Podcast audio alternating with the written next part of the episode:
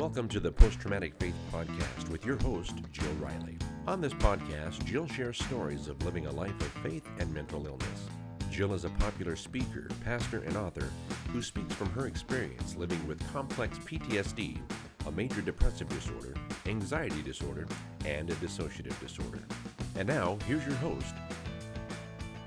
Hi, thanks for joining Post Traumatic Faith. This is our 20th episode.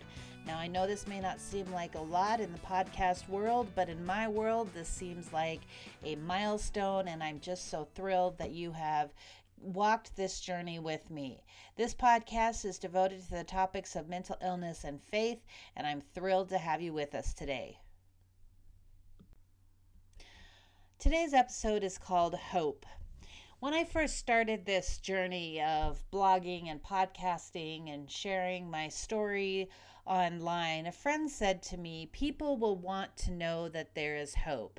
Include a story of hope or a sense of hope in every every publication that you do. Uh, they said they will want to find something to encourage them.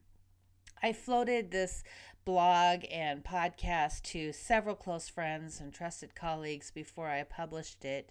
And my thought to the request for hope in every episode is that, yeah, don't we all? Don't we all want hope at the end of every journey?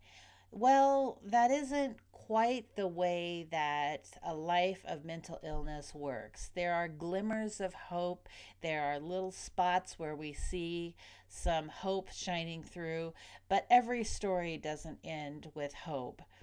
I was recalling a conversation with another parent whose child had been diagnosed with cancer. My two and a half year old was diagnosed with leukemia when she was when she was a toddler, and it was just a terrifying time.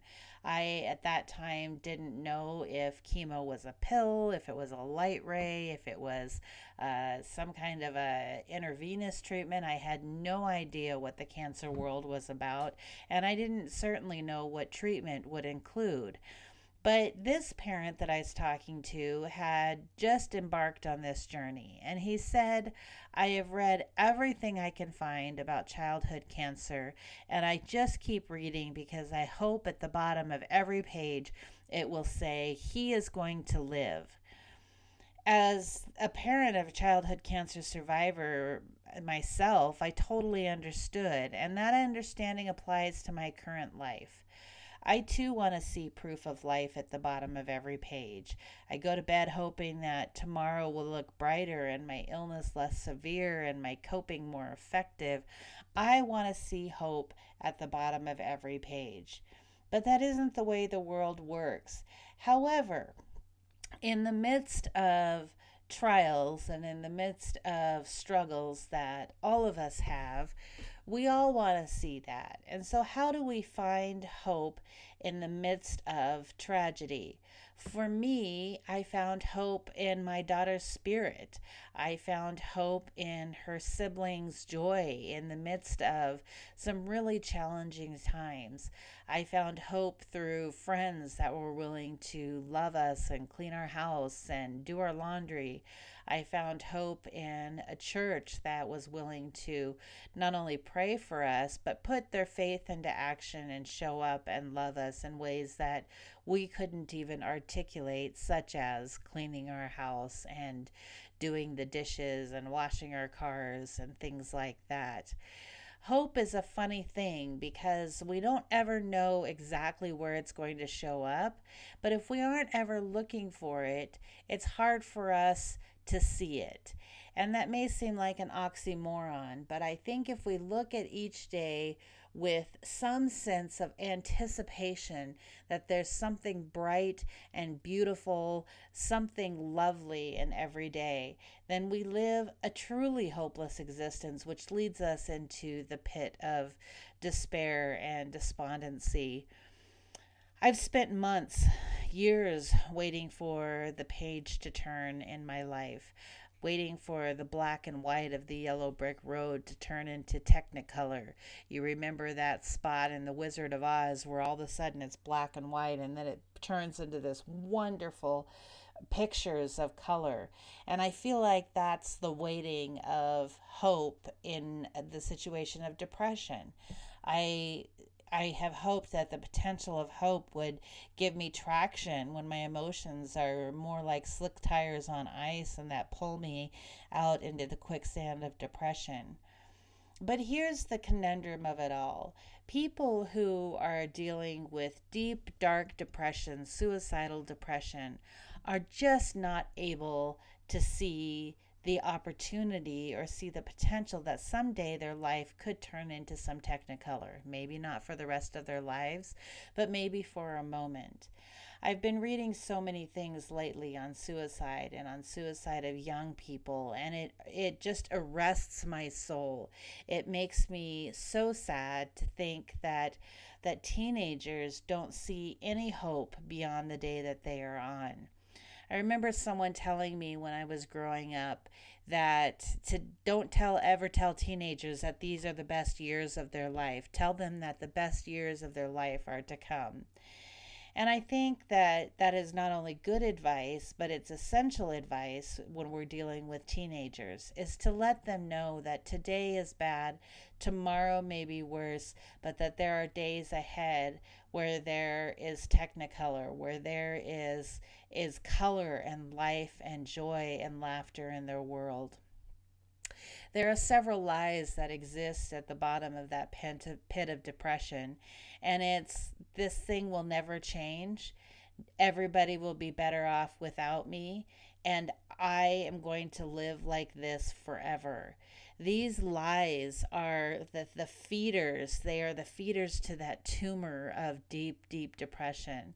And it puts us in a place where we are completely and totally hopeless. But if we can help one another and watch out for one another, watch out for humankind, and help them to understand that today is temporary and tomorrow is temporary too, but there are so many days in the future that could have some color to them. So yes, I look at the bottom of every page that I read about about complex PTSD, about depression, about life with mental illness. And I want it to say, you know, when you turn 47, which is this year, when you turn 47 that things will automatically get better. Or when you turn 50 things will feel better and you'll feel more hopeful and you'll feel more alive. But it doesn't ever say that but my Bible says that. It says that we can have hope and that we can have peace in the midst of the struggles. One of the things that I have picked up from Jesuit Catholicism, uh, having studied at a Jesuit school, is that sense that the Jesuits have an understanding of God, not that He causes everything and not that He initiates every bad and good thing in our life, but that He walks with us through the valleys and that He walks with us through the high points in our life. And I understand that kind of God. I understand the God that walks with me because truly that has been the God that has been most present in my life. So if we can get give a sense of witness that God with us to another person as they carry out their journey in whatever ways possible, whether it be as tangible as my friends cleaning my house, doing my laundry, helping with the kids, or as simple as giving words of encouragement and words that foreshadow days of hope ahead, then we are all better off for it. So I encourage you today to be one who lives with hope and one who gives hope, even when it is not necessarily obvious to the naked eye.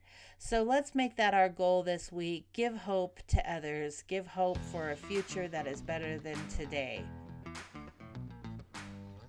Thank you for joining me today. Let's you and I work together to break down the stigmas around mental illness in our faith communities. Have a great day. Thanks for listening to the Post Traumatic Faith Podcast with Jill Riley. We encourage you to subscribe to the podcast on iTunes. You can follow Jill on social media on Facebook, facebook.com slash jillriley.author, on Instagram at jillriley.author, or on Twitter at jillrileyauthor. You can reach Jill via email, jill at jillriley.org. Thanks for listening.